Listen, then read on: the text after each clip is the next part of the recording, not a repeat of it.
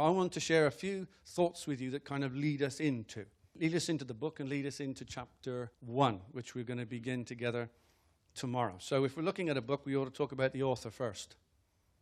That, of course, was Paul, the Apostle Paul, who, although he had been a religious leader and teacher, in fact, uh, his pedigree was that of a leading Pharisee, he'd abandoned it all to follow Jesus after a life changing encounter with the living Christ, whilst on his way to persecute followers of Christ in Damascus. Now, if you want to read around a little bit, then find your way into Acts chapter 9. In fact, you could read your way on through the book of Acts to meet Paul and read something of the experience that he had. Because since he met Jesus in that way, this was now a man of radical faith. Well, he was a man of radical faith before, but a different kind.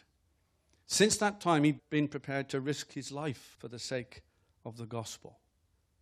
As you read on through Acts, you'll see an occasion where he was actually left for dead after having been stoned. And more than once, if you read through his letters in the New Testament, he gives lists of the persecutions and the beatings and the imprisonments and the hunger, all the things that he suffered for the cause of Christ. He'd been imprisoned, of course, on several occasions. Most of his letters were written not from behind a desk in his nicely furnished study, but from the depths of a filthy dungeon. So everything that this man writes has been rooted in a life changing encounter with, with God.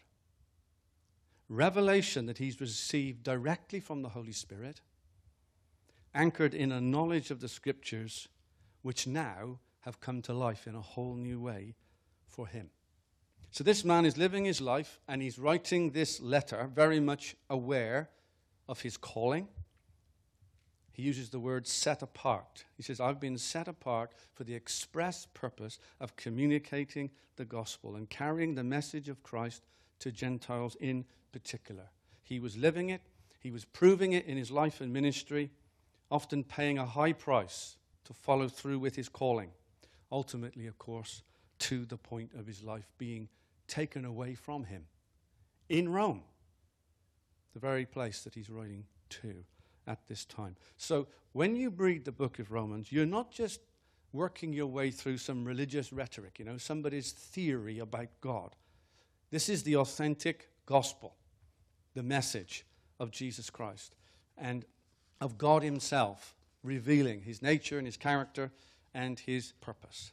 Romans is unusual in that it was written to a church that He hadn't founded Himself and never yet visited. But he is clearly aware of some of the main struggles that they're having there, and he addresses them directly in the letter. Clearly, there's been conflict between Jewish and Gentile believers. And if you don't know what a Gentile is, someone was asking me the other day what a Gentile is. We'll look into some of that stuff and work our way through it. But if basically, if you're not a Jew, you're a Gentile. And uh, Paul had that particular calling and anointing on his life to reach Gentiles with the gospel of Jesus.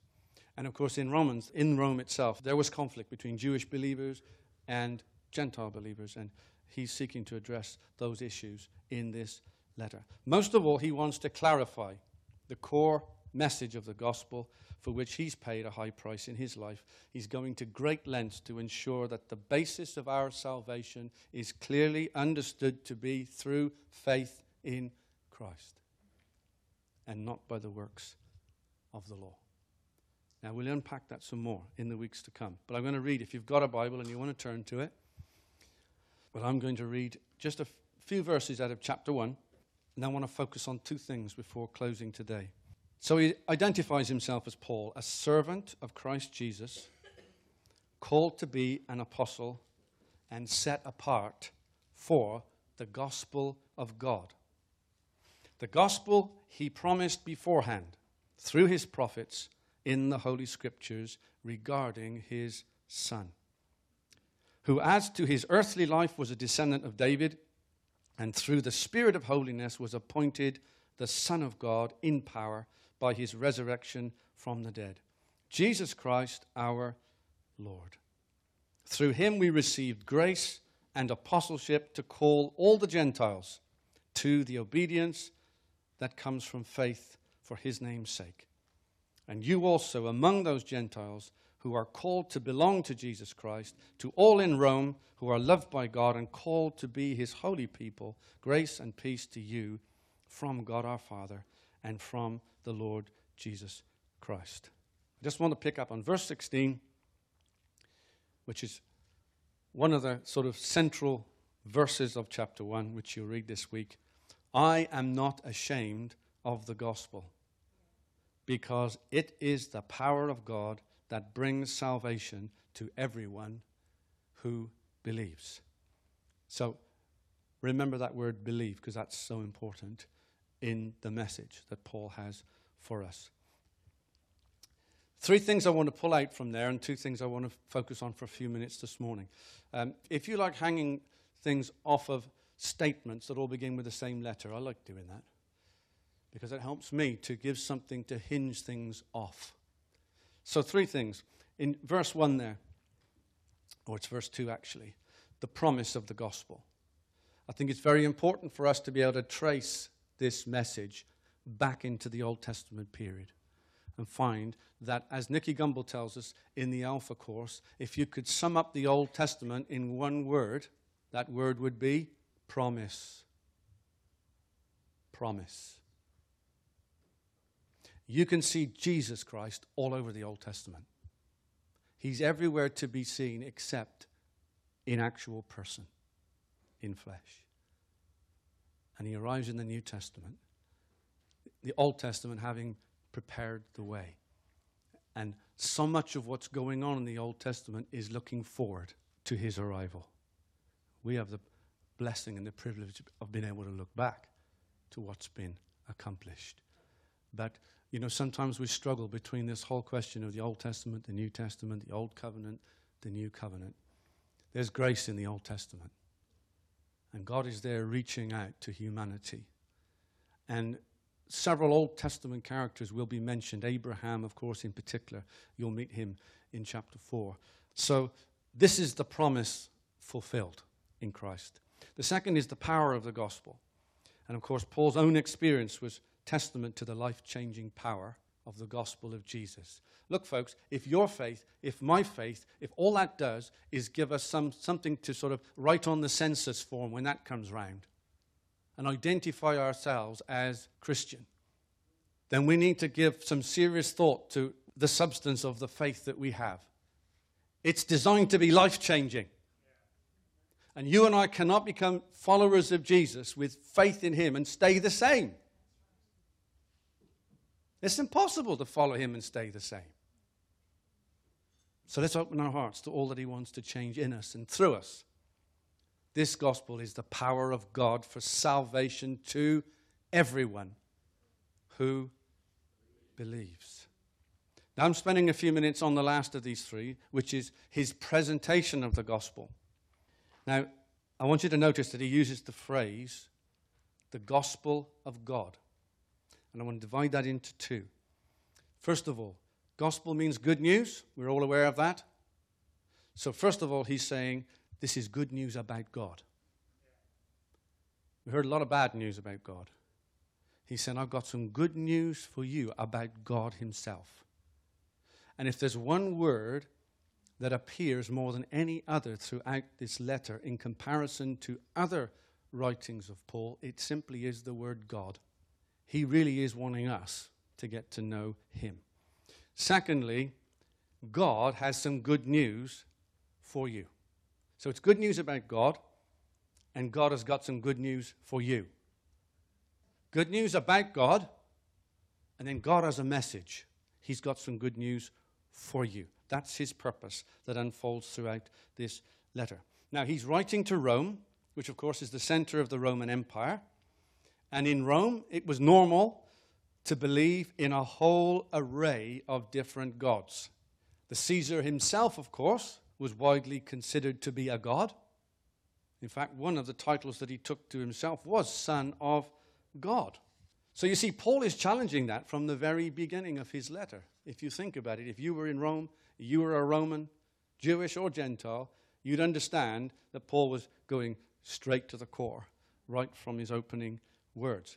Now, for the Romans, adding another god to their collection wasn't a problem at all.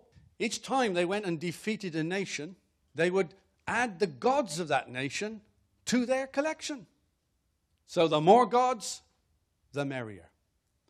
The problem was, though, with Jews and now Christians, they claimed that their God was the God, the only God. Now, isn't that a little bit reminiscent of the situation that we face today? Increasingly, we live in an age where it's okay to believe in all kinds of things, pick and mix.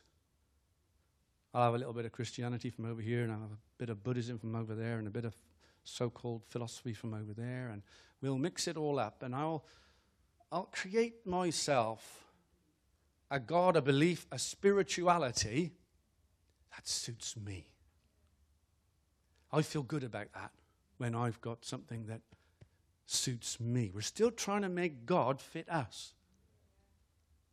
And as you read through chapter 1, you'll see that right at the core and at the heart of what Paul is unfolding there is this problem, this issue that we have as human beings. And one of the greatest problems that we have in our culture today is mixture. And this book is going to challenge that. One thing that we're told that I find very interesting is that the term atheist, which literally means without gods, was actually first used by the Romans to describe early Christians. That's where the word came from, because of the insistence of Christians to hold fast to this core belief of one God. So Paul underlines this, and he really wants you and I to know what God is really like. And he wants us to understand how humanity has become so confused about God. And therefore, about everything else. Because if you're confused about God, then it follows everything else will be tainted by that belief or that mix of beliefs or unbeliefs or misbeliefs that you have. So, this message will challenge your perspective on God Himself. And it sets the scene for the way that we view the world around us. It affects the way we see ourselves as human beings. Has a lot to say about our relationship between God and man. And He's calling us to know Him as He is and to acknowledge Him for who He really is. And in the process, in the process of seeking Him, find out who we really are. We really have reversed it in so many ways. And I'm praying that as we read through, particularly chapter 1 to start with, that He's going to help us to get things round the right way. As they used to say, we've put the cart before the horse. So, in this presentation of the gospel, Paul is not giving us the option of picking and choosing which parts we find the most appealing so that we can leave out the parts that seem more unpalatable. We live in a consumer generation. Pick and mix. Take what you like, leave what you don't. But I tell you what he's doing here is he's giving us the full package. He's giving us God as he is and revealing Christ to us. So, one of the things that stands out for me, particularly in chapter 1, as you read this week, is that the good news about God we don't have the choice of designing God to suit our requirements. We live in a designer age, don't we? How many of you got designer clothes on today? How many of you wore designer sunglasses when you were driving here today? Perhaps didn't need them this morning. I discovered you can even buy designer dog collars. And of course, there's even talk of designer babies now. But Paul's message is clear a designer God is not on offer. We don't define him. He defines himself. He reveals himself by his Spirit, ultimately through Christ, although he's done that through other ways as well, which we'll look at. So, this letter contains good news about God. Let's allow the Holy Spirit to scrutinize what we believe about Him. Father, that's our prayer. We want to know you as you are. We want the fullness. We want the whole picture, not just part. To unfold it to us In Jesus' name I pray. Amen. Now, secondly, as you read on into verse 2 and 3, we see that God has a message for us, and it's about his son. And yes, this message is good news for us. It's amazingly good, but essentially, it's about him and the lengths that he was prepared to go in saving you and me. So, this is a Christ centered gospel. And it's only the Christ centered gospel that is truly good news for us.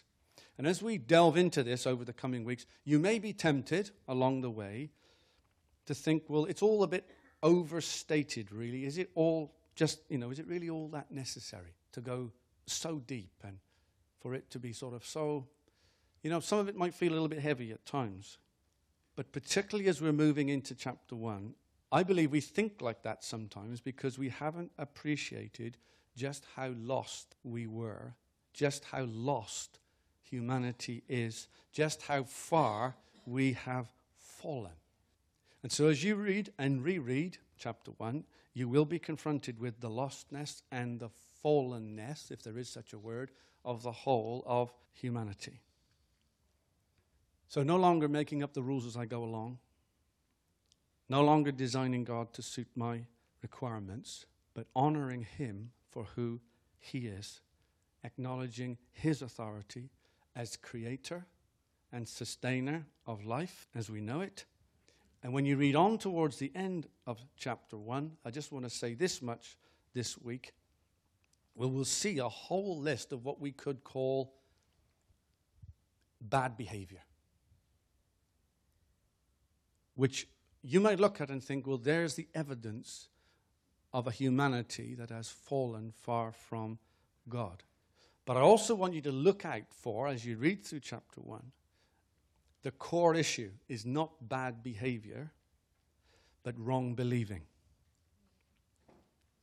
That unwillingness of humanity to acknowledge Him for who He is and worship Him for who He is and decide that we can manage quite nicely, thank you very much, without Him has led us into a downward spiral that's taken us so far down, we can hardly believe that our society today is prepared to accept as acceptable some of the things that it does, and that we live in a world where people are prepared to behave in such inhumane ways to one another, you can hardly credit what you're reading on the news.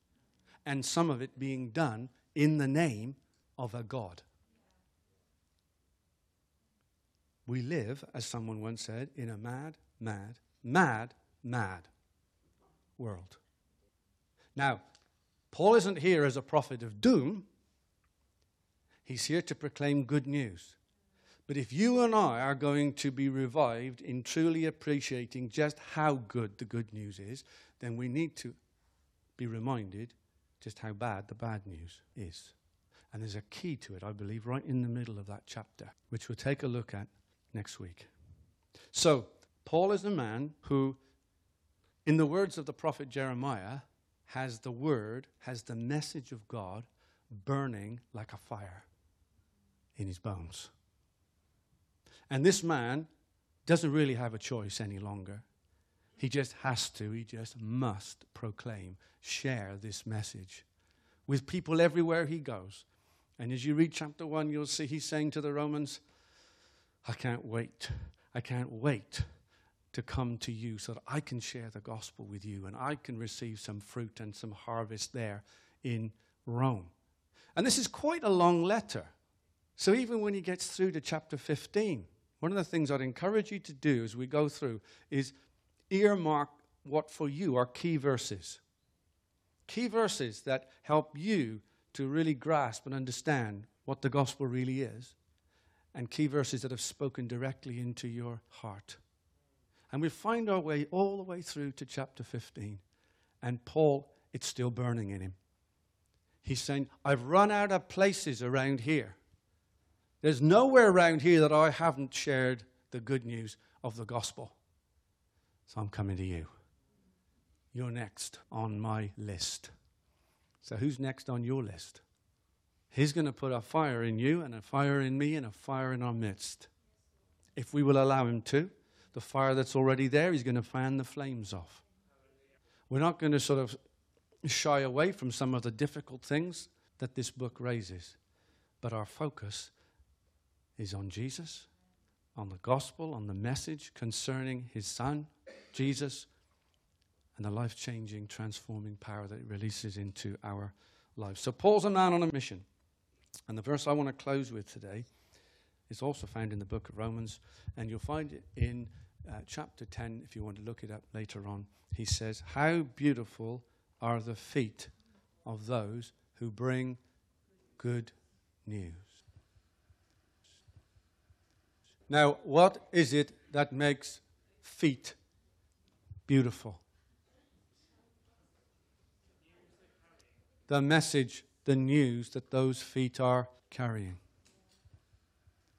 When we read about the armor of God in Ephesians chapter 6, Paul says that we are getting onto our feet shoes of peace, feet shod with the gospel of peace.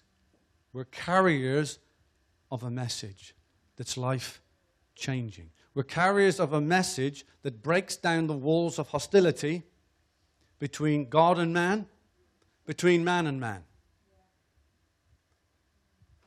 We are called to be stewards of the most precious message that anyone has ever been called to carry to anywhere.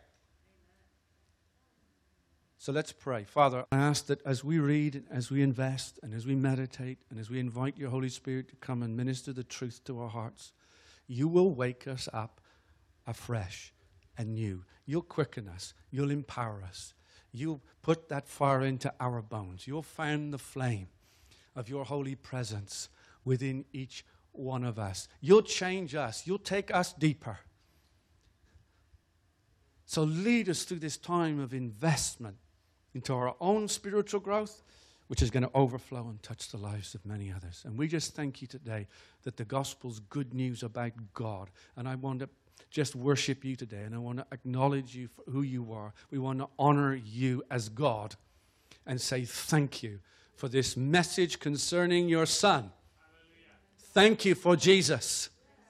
Thank you, Jesus, for revealing the Father. Thank you, Lord, for coming into this world and laying aside your glory and allowing yourself to be nailed to a cross and giving up your life so that we could be reunited with our Father.